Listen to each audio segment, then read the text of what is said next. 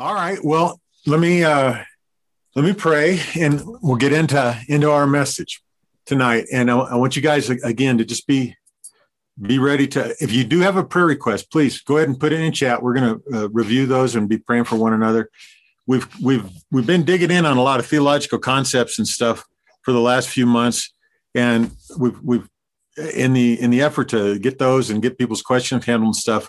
We've kind of dropped the ball as far as praying for one another uh, when we're together. And we've been obviously doing it in other places and other times, but we want to pick that back up again because, and tonight's going to be a little bit of a story. It's one of the things that led me to share what I'm going to share tonight. So, uh, anyhow, if you have prayer requests, and there's a few in there, I appreciate that. We, we definitely will get to them tonight and expect to see transforming miracles come. But we're going to talk tonight about Jesus, our mediator. And uh, with the, with the underlying question, what what does Jesus mediate? And I, I'm not just asking it as a as an informational question. I want it to be a relational thought, a relational question.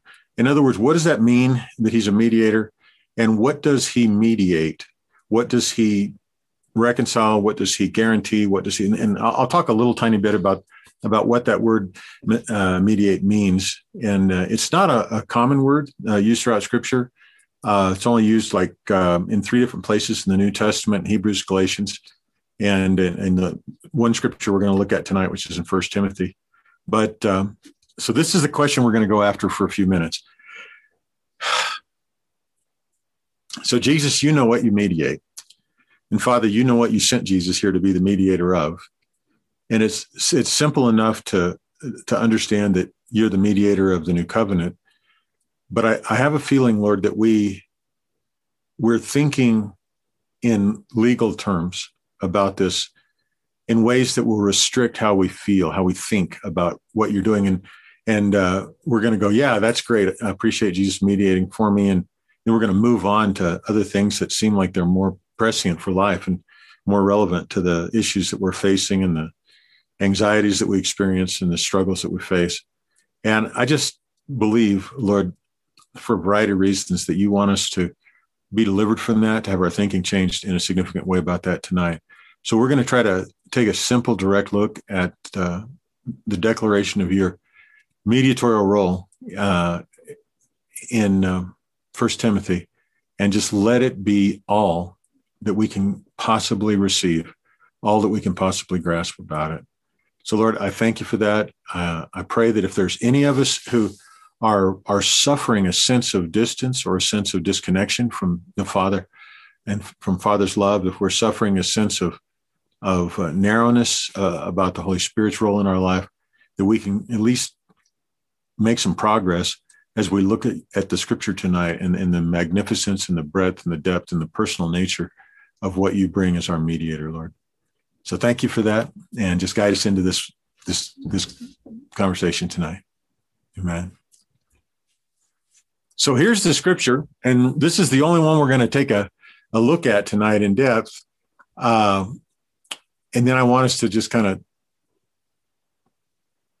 I want us to just kind of receive the mediation of Jesus. And I know that's something weird, uh, not the way to put it that way. But let me read this. It's in First Timothy chapter 2, verses 1 through 6. It says, First of all, then I urge that entreaties and prayers, petitions and thanksgivings be made on behalf of all men, for kings and for all who are in authority, so that we may lead a tranquil and a quiet life in all godliness and dignity. This is good and acceptable in the sight of God our Savior, who desires all men to be saved and to come to the knowledge of the truth. For there is one God and one mediator also between God and men, the man Christ Jesus, who gave himself as a ransom for all, the testimony given at the proper time. So there's a couple of things I want to point out here. And I want to, first of all, just talk about the, the nature of the word mediate. It's the, uh, it's the Greek word mesistis, and, mesistis, and it means a, a, couple of things, and it's translated in a couple of ways. It, again, it's only used in a very few places. It's used in uh, uh, Galatians, it's used here in First Timothy, and it's used over in Hebrews. And all of the instances in Hebrews talk about Jesus being the mediator of the new covenant. in Galatians, it talks about the mediation that uh, Moses did for the, on behalf of the children of Israel, and that Jesus now does in a better covenant in a better way uh, in Galatians. And then in First Timothy here, it's talking just in a declarative way about the fact that there is one mediator between God and, and men, and that is the man Christ Jesus. So this idea of mediation, we have uh, a term and a, a, profession actually in our own culture about mediation, and it's when somebody uh, uh plays a role of an arbiter or a role of a um, somebody that gets in the middle of a conflict between people, oftentimes, or a dispute or a disagreement uh, or something like that. Uh, there's stuff uh, applied in areas of broken relationship, like divorce mediation or something. And we have a tendency to think of it in terms of a relational version of or, or relational goals of a legal issue. And uh, whereas a judge and and attorneys will, let's say in a divorce case, they'll battle out the legal issues and all this kind of stuff. If somebody wants it to be a, a gentler, kinder, friendlier, more relational situation, uh, that is still, you know, acknowledging that something like that would be very difficult, of course. Um, sometimes mediation is that way. It's mediation is also something that um, businesses will use to try to get people to uh, cooperate and work together to come to a settlement rather than be adversarial and so on. Um, so there's some truth to that. I mean, there's no no doubt that that word means that.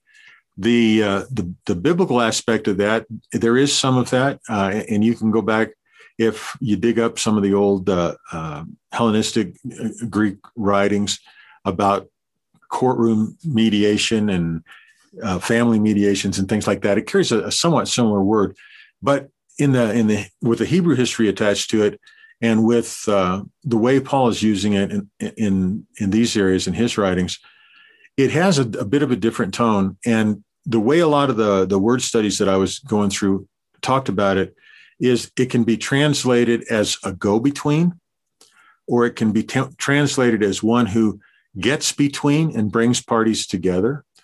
Uh, it also can be translated as one who guarantees uh, guarantees the agreement between two people, and and and there is a, a reconciling to a to an agreement, a reconciling to oneness kind of thing, and um, and then it's also related to another concept, and that concept is is talked about in Scripture using the words uh, a lot of times using the words propitiation or atoning sacrifice, and I I like the propitiation word more, although nobody knows what it means.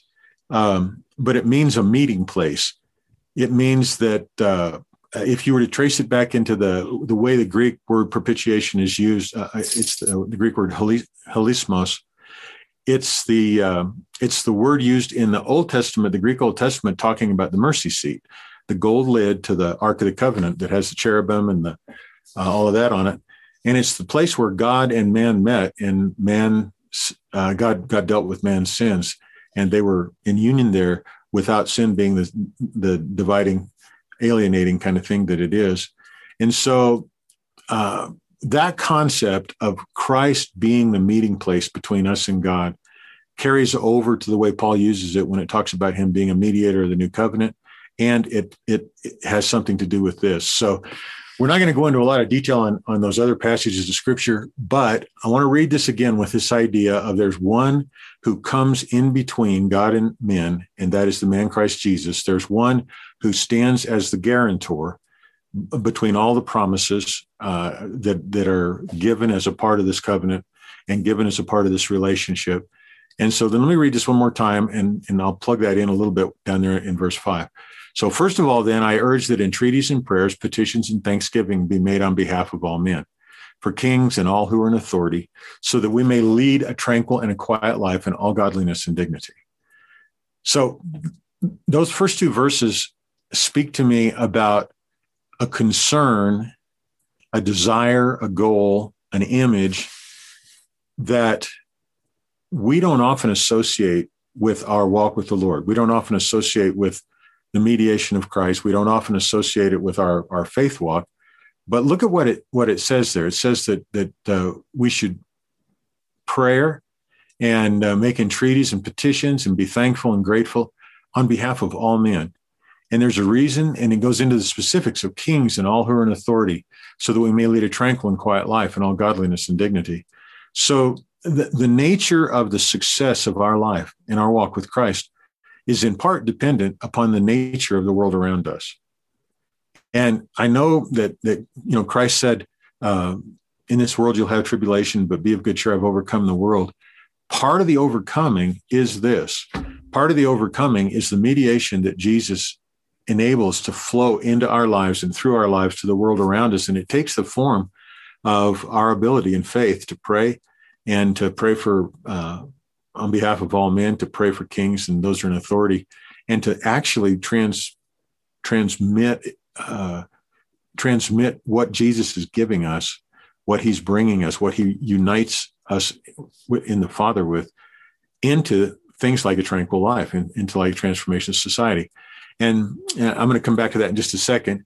But it also says that so that's from our our perspective. From God's perspective, it says this is good and acceptable. This ability for us to pray, this commitment for us to make prayers and petitions, and uh, this ability to to lead a tranquil and a, and a quiet life in godliness and dignity. This is a good and acceptable in the sight of God our Savior. And I love the title that Paul put in there.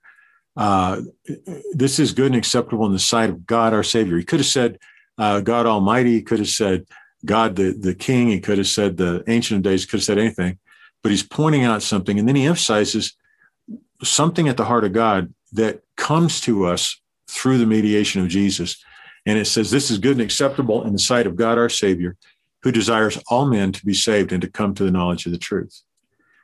Um, I had an opportunity uh, couple of months ago to share with a group of pastors uh, that were at a conference. And I, I raised this question. I said, if because of doctrinal thoughts or presuppositions or something, we reject something that the Bible says plainly about what is uh, in God's heart, what do we stand to lose from that? And this is one of those kind of passages. Uh, this is good and acceptable in the sight of God our Savior, who desires all men to be saved and come to a knowledge of the truth. This is one of those things that we can kind of take lightly or throw away or dismiss the significance of it because we have no idea how that could possibly happen. We have no idea how unrepentant people could possibly become repentant. We have no idea how the people you know, in high places and positions of authority around us that seem to be godless or seem to be selfish or seem to be driven by money and other kinds of motivation. How could this possibly be? But what I want to suggest is two things. One, just because something seems difficult for us, we got to be careful not to dismiss that as a part of what God wants and, and who He is and what's in His heart. And so I don't know how this is going to happen. And if you press me on saying, and you start listing a whole bunch of people that seem hell bent really on, on their own self centered power trips and all this kind of stuff, I would not be able to convince you or make a very convincing argument uh, with any kind of specifics as to how that's going to change. However, I have come to believe that that doesn't give me permission to ignore what this says about what's in God's heart. But more importantly, what follows is for there is one God and one mediator also between God and man, the man Christ Jesus, who gave himself as a ransom for all. So I want you to connect uh, the two alls in these two verses. It says, This is good and acceptable in the sight of God our Savior. What is good and acceptable? That we pray, that we entreat, that we have petitions, that we are thankful. And they're made on behalf of all men, uh, kings, and all who are in authority, even the guys and gals that are driving us crazy. Okay um, so that we may lead a tranquil and quiet life in all godliness and dignity. This is good and acceptable in the sight of God our Savior, who desires all men to be saved and come to a knowledge of the truth. So, regardless of, of what we what we suspect uh, can happen, how we plan it out, we know what God's heart is like. And then it immediately goes into this, and this is not a connection that I've seen very many people make. I didn't make it for most of my life for is the kind of word that means because or it attaches back. So the fact that this is good and acceptable in the sight of God our Savior, who desires all men to be saved and come to the knowledge of the truth, is because there is one God and one mediator, one go between, one who pulls the parties together, one who mediates and delivers to us men what God has and who God is. And almost for sure, in, in the heart of the apostle and in the truth, this desire that everybody be saved and come to a knowledge of the truth, that what all that represents is one of the things that Jesus stands as the mediator and takes from God and gives to us. And then it says, who gave himself as a ransom for all, the testimony given at the proper time. So there was nothing held back from this mediation. There's nothing left to do. If you remember the, uh, the declaration after Jesus gave himself was, it's finished. Father, forgive them for they don't know what they do. And, uh, and so I'm not trying to make a case for any particular eschatology or any particular view about uh, hell or last days tonight. What I am trying to say is that the magnitude of Jesus being a mediator between us and God reaches all the way back into the practical nature of praying for the, the people around us, praying for rulers, and praying for authorities. And it reaches into the practical relational aspect of us living uh, a tranquil and a quiet life in all godliness and dignity. And, um, and so this media, mediatorial role of Jesus is more than what I think most of us thought. Now, and this is something I'm going to be interested in hearing your thoughts on in a few minutes when we get to a, a Q&A or thought period. Um, I know that for a lot of my life, I thought about the mediation of Jesus centered almost exclusively around him hanging on the cross, around him dying and rising again, centered almost exclusively. Then, when I started understanding the new covenant, it was almost exclusively in sort of a, a legal governor of the new covenant and and all of that. But it mostly had to do with my standing with God, your standing with God, that we were all right because of Jesus and all this kind of stuff. But what I've come to understand and believe with all my heart, and what I want us to contemplate tonight, think about, is that the linkage between Jesus as the one mediator between God and man and our ability to meaningfully and honestly and to effect pray and, and, and be thankful and issue petitions for anybody who's in authority. Think about this. This, this admonition in scripture was given at a time when Roman emperors ruled with an iron fist and persecuted not only Israel, but the church that followed. Uh, this was written before the time of the rise of people um, that that sought to dominate the world. People like Napoleon and, and people like um, Hitler and people like uh, Mao Zedong and, and others around various spots around the world. Uh, this was written at a time when, before there was places where there were checks and balances on pol- politics and political figures. And so we either have to believe that this has meaning because it's bigger than those things, or or or we just write it off as being irrelevant, kind of. Or maybe we try to write it, write it into such a small thing about just us in church, trying to kind of shield ourselves from all the political fervor or all the corruption in the world and others that are in power. Um, I think we have another choice, another option. And I think the other option is that we see that this mediation that Jesus does is bigger than we thought. It isn't just about our sin and being forgiven. It isn't just about our church. Uh, it isn't just about us um, being in good standing with God. I believe that it is about Jesus acting as the go between, acting as the mediator, acting as the one who brings all that the Father is in his heart and releases that into us. And he takes all that we can be certainly he takes all that we were that was in need of redemption, all that we were that was in need of forgiveness. Uh, and, and, there is that aspect of the ransom. But he also is the one that presents us before the Father, faultless and blameless. Uh, the new covenant is, is, is that he mediates is the one in, in which the final criteria says that I will have mercy on your transgressions and your sins I will remember no more. That's because of the mediation of Jesus your potential to be a son or a daughter of God, your potential to be in full, glorified, full blown destiny and your created value before God is what Jesus brings as a mediator. He's he's making the deal between these two parts. He's making the deal between the love of the Father, the purpose of the Father from the beginning of time. And that's why uh, Jesus can say, The Father judges no one, but he's given all judgment to the Son. Because in that central position as a mediator between us and the Father, he is bringing together an agreement. He's bringing together a harmony. He's bringing together a cooperation between all that the Father desired of creation, all that he desired of you and I, and all that we are destined to be, in spite of the fact that we've sinned and fallen short, that we've stumbled, that we're, we're blind to a lot of it. Sometimes we live in fear and we don't see it. So, what I really all, all I want to bring up tonight as we're as we're moving forward a little bit is that if we're thinking, and and this is what I would ask you to consider, if we think of Christ acting as a mediator, of Christ's sacrifice on the cross, of Christ's death and resurrection, of Christ even incarnation, life and coming, if we think of that as just like a transactional legal type of thing that puts us in a position to be saved or puts us in a position to go to heaven or to avoid eternal punishment or whatever, I would I, I would ask us to say no.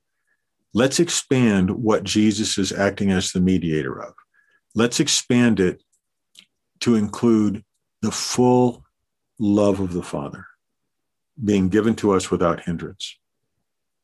Let's expand it to the full destiny, the full expectation, the full um, vision of our created purpose that was in the heart of the Father before he ever made the world. Because, you know, uh, we've talked about this that God was our Father before he was our creator, according to Ephesians. Paul says that, uh, that we were predestined to be conformed to the image of his Son before the foundation of the world. So before God created anything, before he made a place for humanity to exist and, and to grow and to rule, he had a vision of us being exactly like the son of his love, exactly like Jesus. And the kingdom that we've been transferred out of darkness into is the, the kingdom of the son of his love. And so the Jesus mediation, Jesus being the go-between, Jesus being the guarantor, the agreement builder between men and God, for there is one God and one mediator also between God and the men and men, the man Christ Jesus. And what he gave, uh, that he died, that he rose, that he overcame, all of that is relational. It means that you can walk and I can walk under the full release, the full flow, the full power of God's desires for us, God's love for us, God's created purpose for us, and, and who He knows we're designed to be and that God can receive from us without hesitation. Not he doesn't have to stand off because uh, he can't look at us. He doesn't have to stand off in judgment. He doesn't have to do any of that. He and and and we, Jesus has brought these two parts together in uh, these two people, these two relationships, these two persons. That's a better way to put it. These two persons together in one of the most amazing, amazing things possible. Jeremy, you got your hand up, bud? Yeah, Pastor. I was, uh, uh, you know, I think many of us historically have read this as two opposing sides, and Jesus stands in the middle. Yeah. Um, and so I wanted to get just a clarification to see if if if we would be apt to reject the idea of two opposing sides, um, and then um, is this is this also putting an end to the to the idea of um, separation? Uh, or is there any validity to there was a separation, now there's not? Uh, and how does that fall into this verse? So. Sure. Okay, that's a great that's a great uh, a great couple of questions, and and they're a deep couple of questions. Uh, let's take the second one first, and you can remind me of the first one if I lose track of it while I'm answering the second. Um, uh, the first one was about two opposing sides. The second one is about the idea of separation. There's no question that what Jesus is mediating is the opposite of separation. He's mediating union, oneness. And he's doing so by bringing his own oneness here. So he is thoroughly equipped to, to, to release to us oneness. All right. But let me not stop there in, in, your thought because this is the absolute direction I want us to start thinking about this. Uh, it's not just that he is like doing something to heal our sense of separation or that he's doing something to pacify God's desire to separate because we're too ugly or we're too sinful. That's not the case. What Jesus is doing is he is bringing the face to face relationship that he had for all of eternity.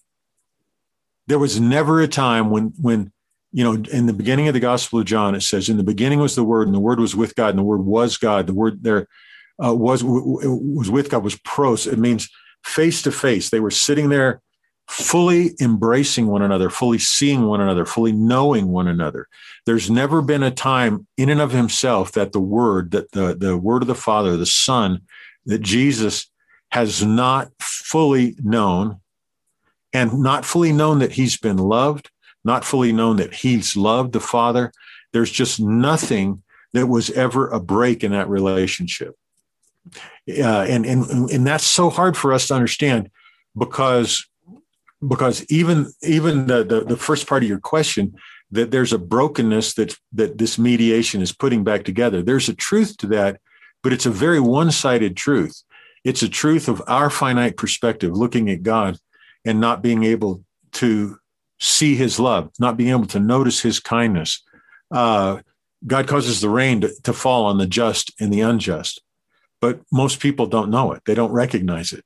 Uh, people that are living and and that are under that that perception of, of, of separation or that perception of living without God and without hope in this world, they don't walk out into that gentle falling rain in the morning and realize that it is literally a mechanism that the Father is loving them with, you know, that He is supplying and nurturing them with. He's cleaning their air and He's He's causing the food to grow and the plants to grow and so on and so forth. So yes, Jesus does does does overcome that, but to, uh, so what he's doing is he is not just making a change or paying a price for us so that we can then decide to get back in that relationship and that God can can somehow overcome his resistance to do so because he's never had a resistance to do so. It was his lack of resistance to be in union with his children that caused him to send Jesus in the first place. For God so loved the world that he gave his only begotten son. And while we were yet sinners, uh, he, he sent his son all the way into death to, to partake in, in, in that sense of isolation, that sense of separation. So the mediation is Jesus getting in the middle and and but it's not even really a middle and that's another thing that's that I'm, I'm struggling my own self to try to cleanse my mind and my heart and my images from uh, it's not like those old uh, tracks where God was on one side of a canyon and man's on the other, and Jesus acts like a bridge going between them. It's not so much that it's it's more like a counselor sitting down with two people who, who are related to one another and uh, helping them hear the heart of each other. Now, God's not having a hard time. That's a bad illustration too, because God doesn't have a hard time hearing our heart. Uh, but we have a hard time seeing him. We have a hard time hearing him. So the answer to the second question is Jesus is mediating the love of God and he's mediating the destiny of, of humanity back into that relationship that has suffered under sin, suffered the alienation, and so on. Not a separation. I, I, I don't I don't think that separation is the way to to, to say it.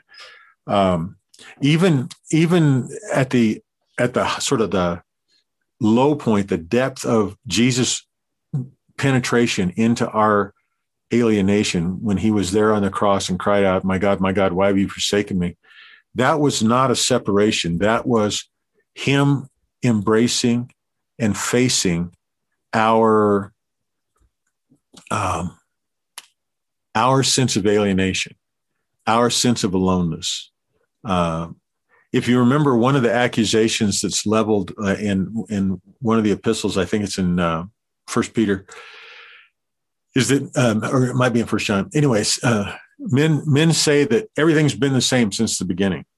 You know, meaning where's God, where's progress, all kind of stuff. We we act as if there is separation. We act as if God has pushed himself away from us. Even back in that famous sort of messianic psalm in, in uh, Isaiah chapter 53, it says, We esteemed him stricken, smitten of God. So it's that nature of alienation that Jesus is coming in to expose and to, and to break open our hearts and go, No, the Father loves you. The Father has sent me. The Father is with me. The Father is with you. And you, you, you, you see Paul exposing this when he was talking to Mars Hill. He said, you know, even as your own philosophers say, in him we live and move and have our being. So there's not a, in this, okay, but this is a fantastic question. The idea about separation is that the point of mediation? I think that's what we think. That's that's the way we think about mediation because we don't realize that what Jesus is giving us is his relationship. He's not just fixing a division or even fixing the concept of alienation. He is literally standing there in the middle, giving us his understanding of the Father, giving us his confidence in the Father, giving us his trust in the Father. And what's interesting about that is he can give you more trust in the love of the Father than you have as a finite son or daughter, than you have the capacity to actually contain because it's it, he's not just changing us he's mediating and giving us all that the father is and has and all that that he knows the father has. And he's putting that there to us. Uh, so the first part of the question was is he bringing together two parties? In a sense yeah. Is that what you that was the first part jeremy? Okay. In a sense yes because this is a relational mediation, not a judicial, just a judicial mediation. And I'm not saying that there wasn't a ransom paid. I'm not saying there wasn't a price paid.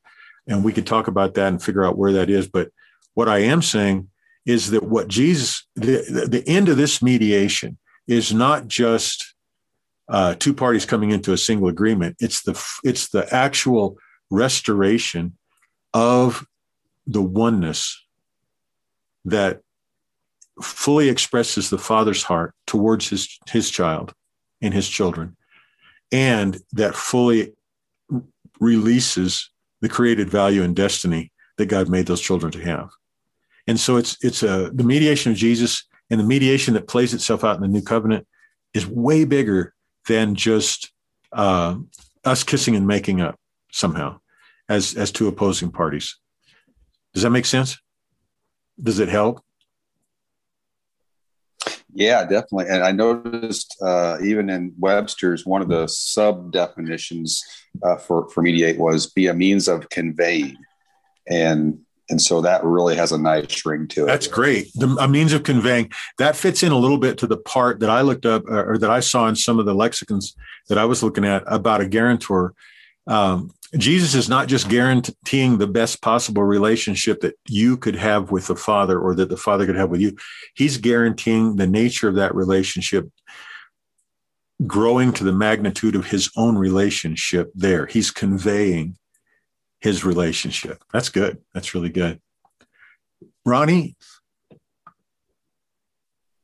you guys can go ahead too if you, if you want to raise your hand. Uh, it'll either be under the participants or under the reactions tab at the bottom of your screen. So if you want to share some, it's nice to be able to do that. First off, I want to really thank you for being willing to address these things because they're not simple. I know. Thank you. And even though I may not yet grasp what you're trying to get across, I appreciate the fact you're doing it. Okay. Okay.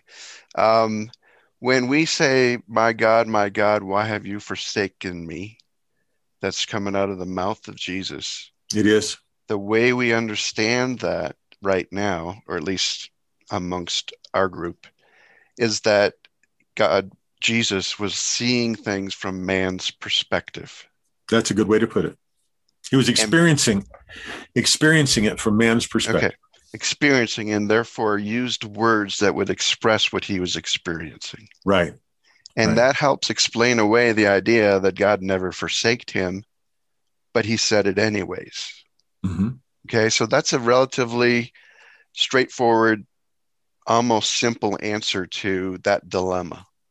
Now, let me explain something. If I understand where your question's going, and if if I don't understand where your question's going, then just stay with it and ask where it is going later. But I, I I don't disagree with anything you said, but I do hear something in what you're saying, which it's it, it, sounds like the the idea of kind of characterizing it as a simple way to sort of dismiss what seems obvious. If it were simply a standalone analysis, in other words, I just I have some kind of theology where I don't believe that God separated himself, and so I came up with a reason. I could understand how people would be skeptical about that. But it's interesting as all get outs that Jesus is directly quoting from Psalms 22 My God, my God, why have you forsaken me? And that Psalms 22 was recognized throughout all of the, the messianic teaching in Israel as a messianic psalm that talked about how Yahweh was going to reconcile and do what he needed to do in Israel. Now, if you will read, if a person would read, and every Jew that heard that would have known this.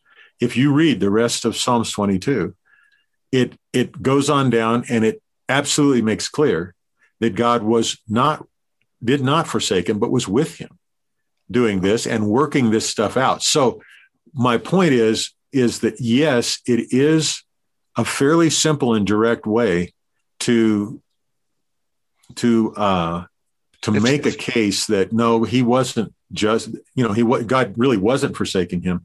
But it's not. All I'm saying, it's not just a complete case of speculation, and it's yeah, not. it's a Cliff's. What I was saying is a Cliff's note. That's great. Version. Yeah, that's a good way I to mean, put it. There's a lot more depth to it, and if you want to dig into it, you can do that, and that'll help you understand it better. Yeah, and part of that do, digging in would be going back and reading Psalms 22. Right. Yeah.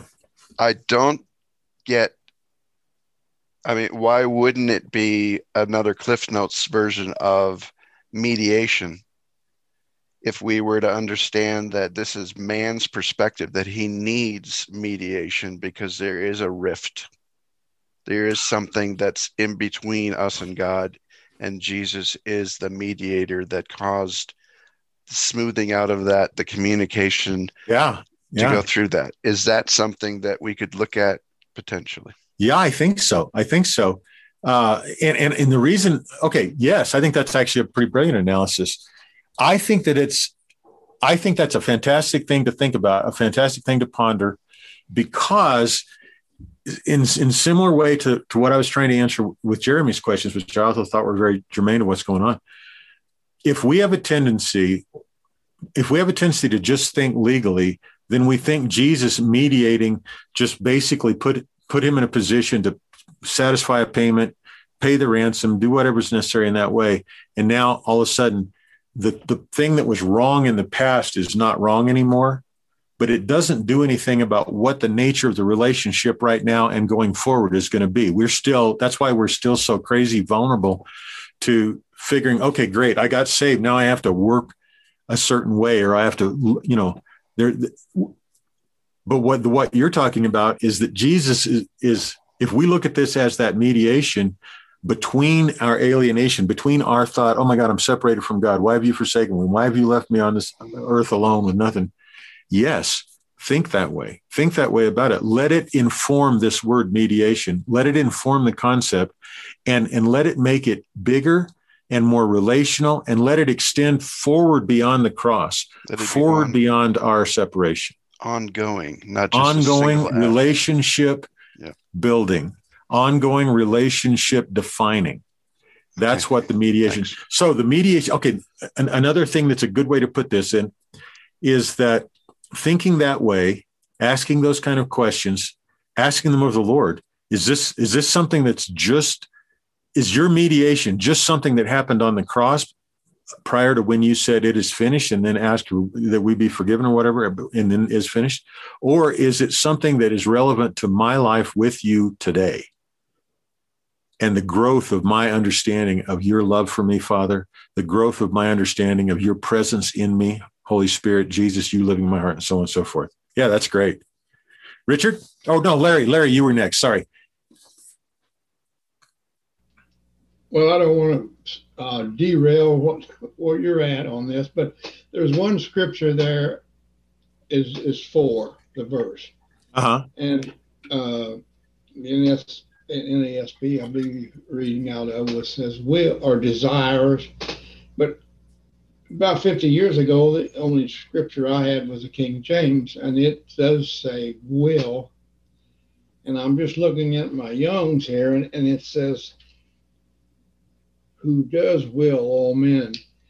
And and yet the argument can be, well, you have a will, but if my will is, is stronger than God's will, then uh, we don't really need God.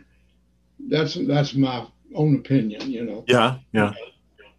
Yeah. That that's what I'm I'm, I'm getting at, and you, you don't have to even expound on that unless you know. Well, let me expound just a tiny bit, because this is this is a, a, a, this is part of the issue that I want to uh, uh, I want to I want us to consider changing how we think about the not just the the concept of mediation or the doctrine of mediation or not just the role, but literally what Jesus is doing by by by being the mediator between God and man.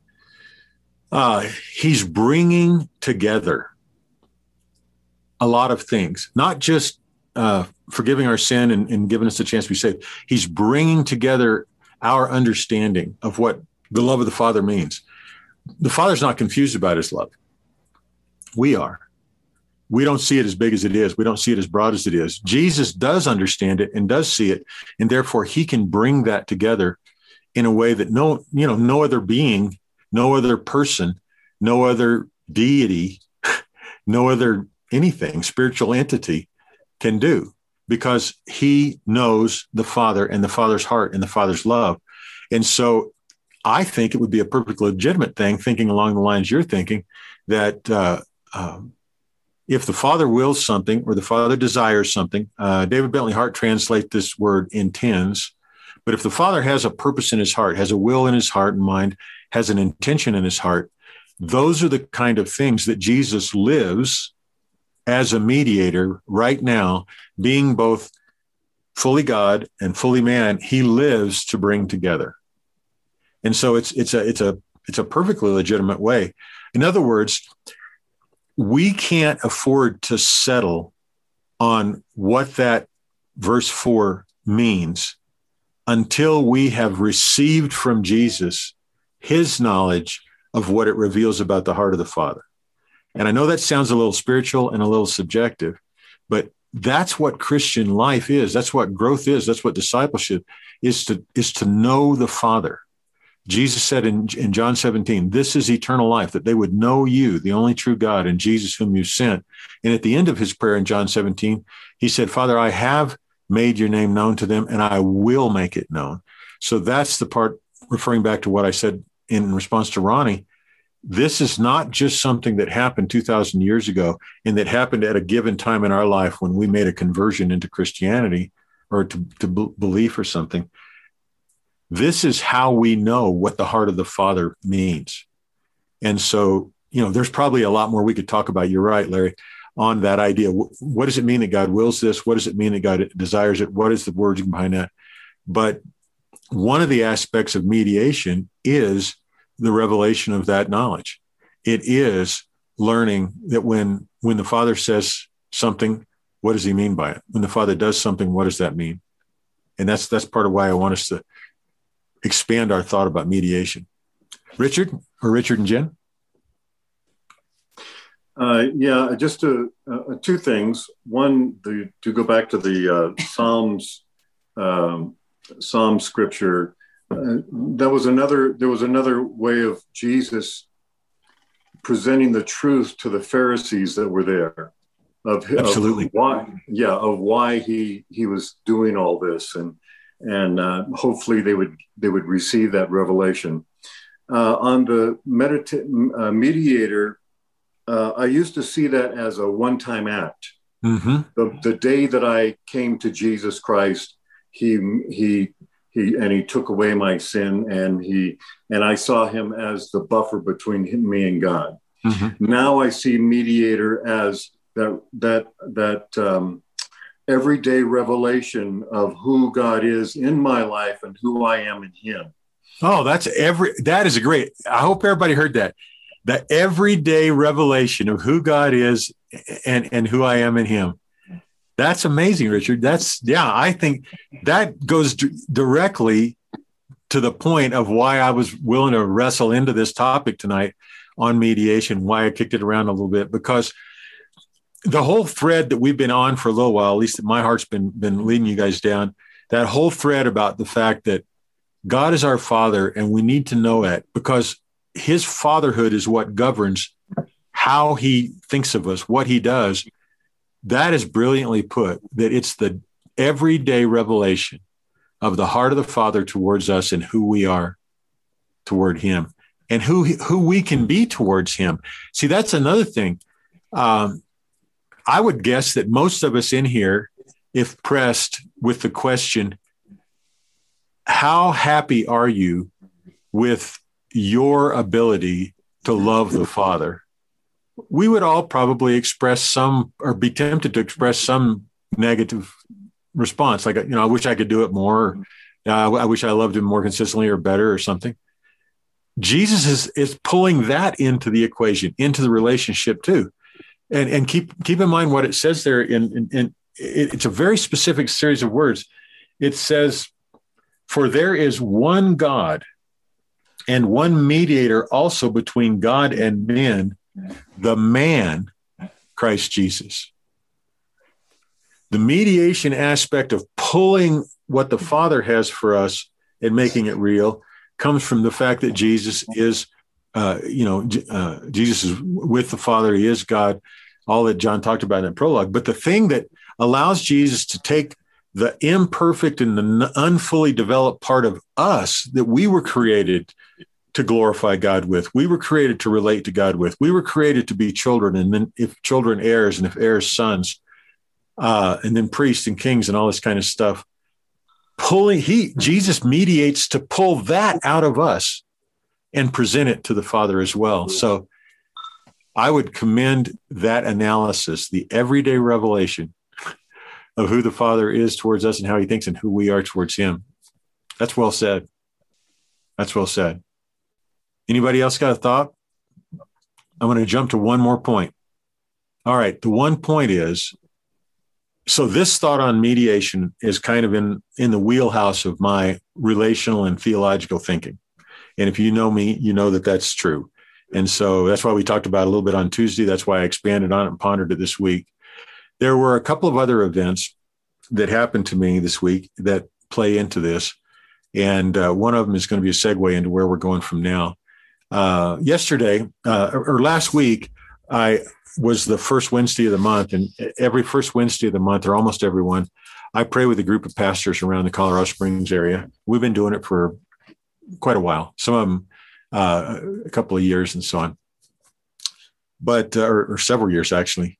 Um, but anyway, as a result of that meeting, I ended up having uh, a lunch scheduled for yesterday with a guy that I had known for two years, but we'd never spent any personal time together outside the prayer meeting. His name's Terry Thomas. He's a black pastor in town, and he has some very, very unique.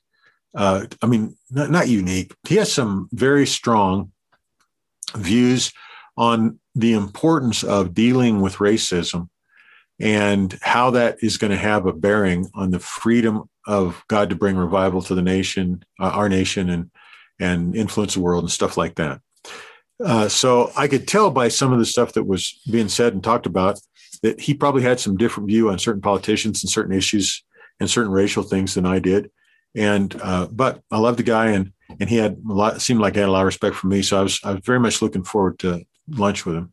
So we had this neat lunch yesterday, and uh, I shared a little bit of my story first, kind of introduce uh, the brief history of Joyland, and then he shared in great detail with me, and uh, and I I just I can't do much to give you guys an impression of who Terry is and his wife and his family. Um, they've been married for 40, 40 seven years or something like that, 45 years and uh, 46 years, something like that. And uh, they have weathered the storm of losing three children. One as a, a little baby one as a 16 year old who was diagnosed with cancer, and uh, a young adult son uh, that was 30 something years old died of massive heart attack. And that's out of their their uh, four or five children.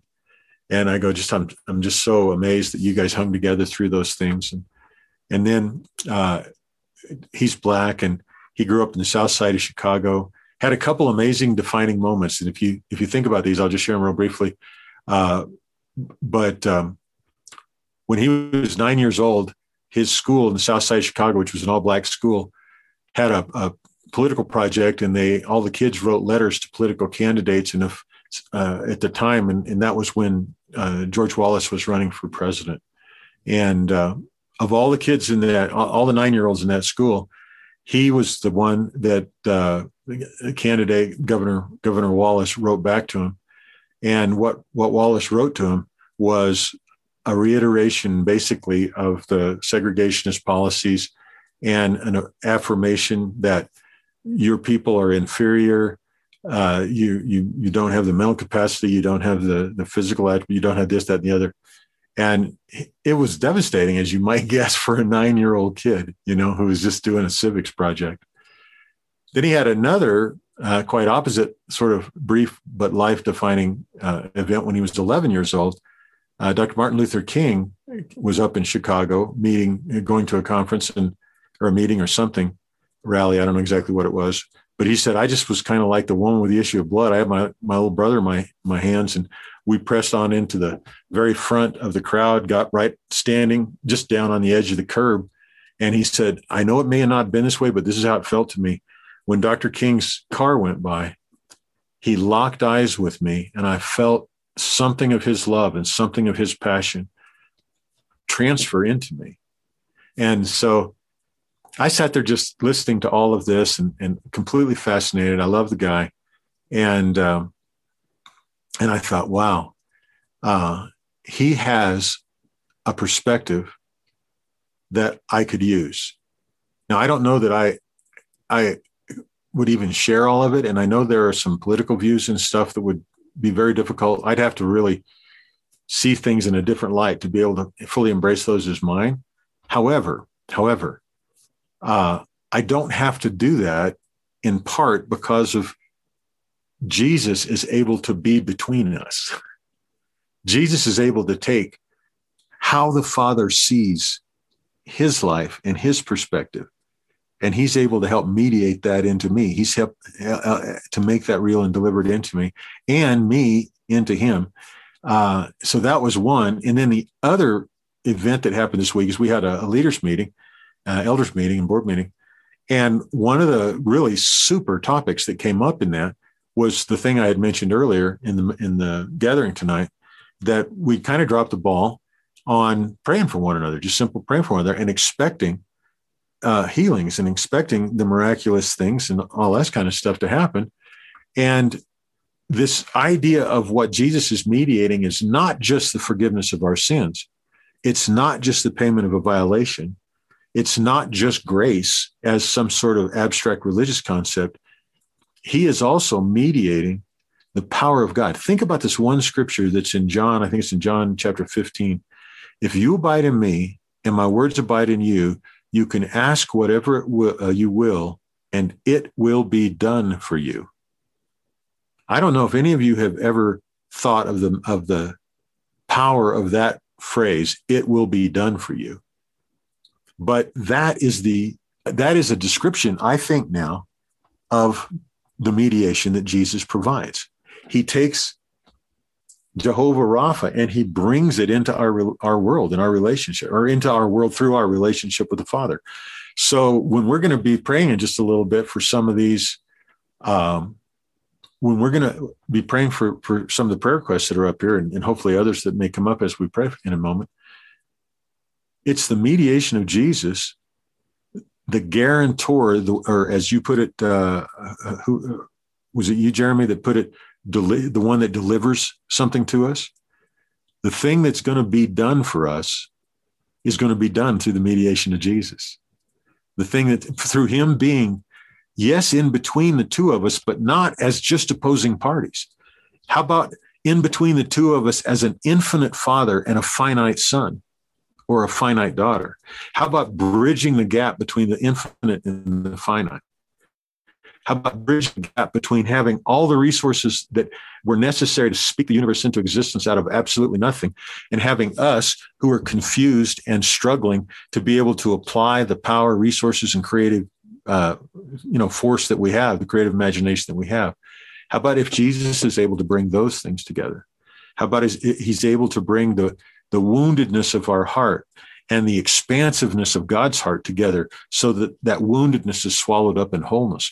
How about if he's able to bring the infinite revelation of, of, of our value to our own sense of shame, and that shame ends up in Jesus between us and the Father getting swallowed up and going away?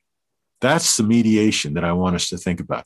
I don't think we can overestimate what Jesus is willing to mediate between us and God. And I don't think he's and, and, so then that goes back to what Larry's saying, or what Larry was asking or talking about, is at some point we have to consider seriously if God intends something, what is the limit on Christ being able to mediate that to us? You know, and again, I'm not, I'm not, I'm not trying to get off in that and talk about a doctrine of universalism or a doctrine of eternal conscious torment or anything. I'm just saying, let's not start at our doctrine and then and then reduce this amazing intervention, intercession, interaction that Jesus is providing as our high priest, as our uh, as the Son of God, as as the the Lamb of God, as the the one who is with the Father, who knows everything about the Father. One last passage I want to refer to, and then we're going to wrap up and, and go to prayer, is that amazing passage in Matthew chapter 11 where it says, No one knows the Father except the Son, and those he's willing to reveal him to. And then the very next thing lays out what I like to call the qualifications for the ones who Jesus is willing to mediate the knowledge of the Father to. All you who are weary and burdened, come and I'll give you rest. He's going to make known the rest that there is in the Father. Uh, you know, Hebrews says in chapter three, it says to labor or work to enter into that rest. Be intentional about it. Be, be labor to enter rest. Well, how do we do that? Is it just on our side? No, it's because we have a great high priest who's passed through the heavens that we can come boldly before the throne and receive grace to help in time of need. It's because of this mediation. So if if tonight turns out to be a success in any measure, it uh, and I think it can, it will help provoke us because I can't answer all these questions and I don't think any of us can. The point is, it's not a single topic that we need to get right it is a how, however Richard said it was was fantastic. It's a daily revelation of the heart of the Father and of our heart back to Him, and uh, uh, of our capacity as brothers of Jesus, as fellow uh, fellow sons and daughters, to be in union with the Father.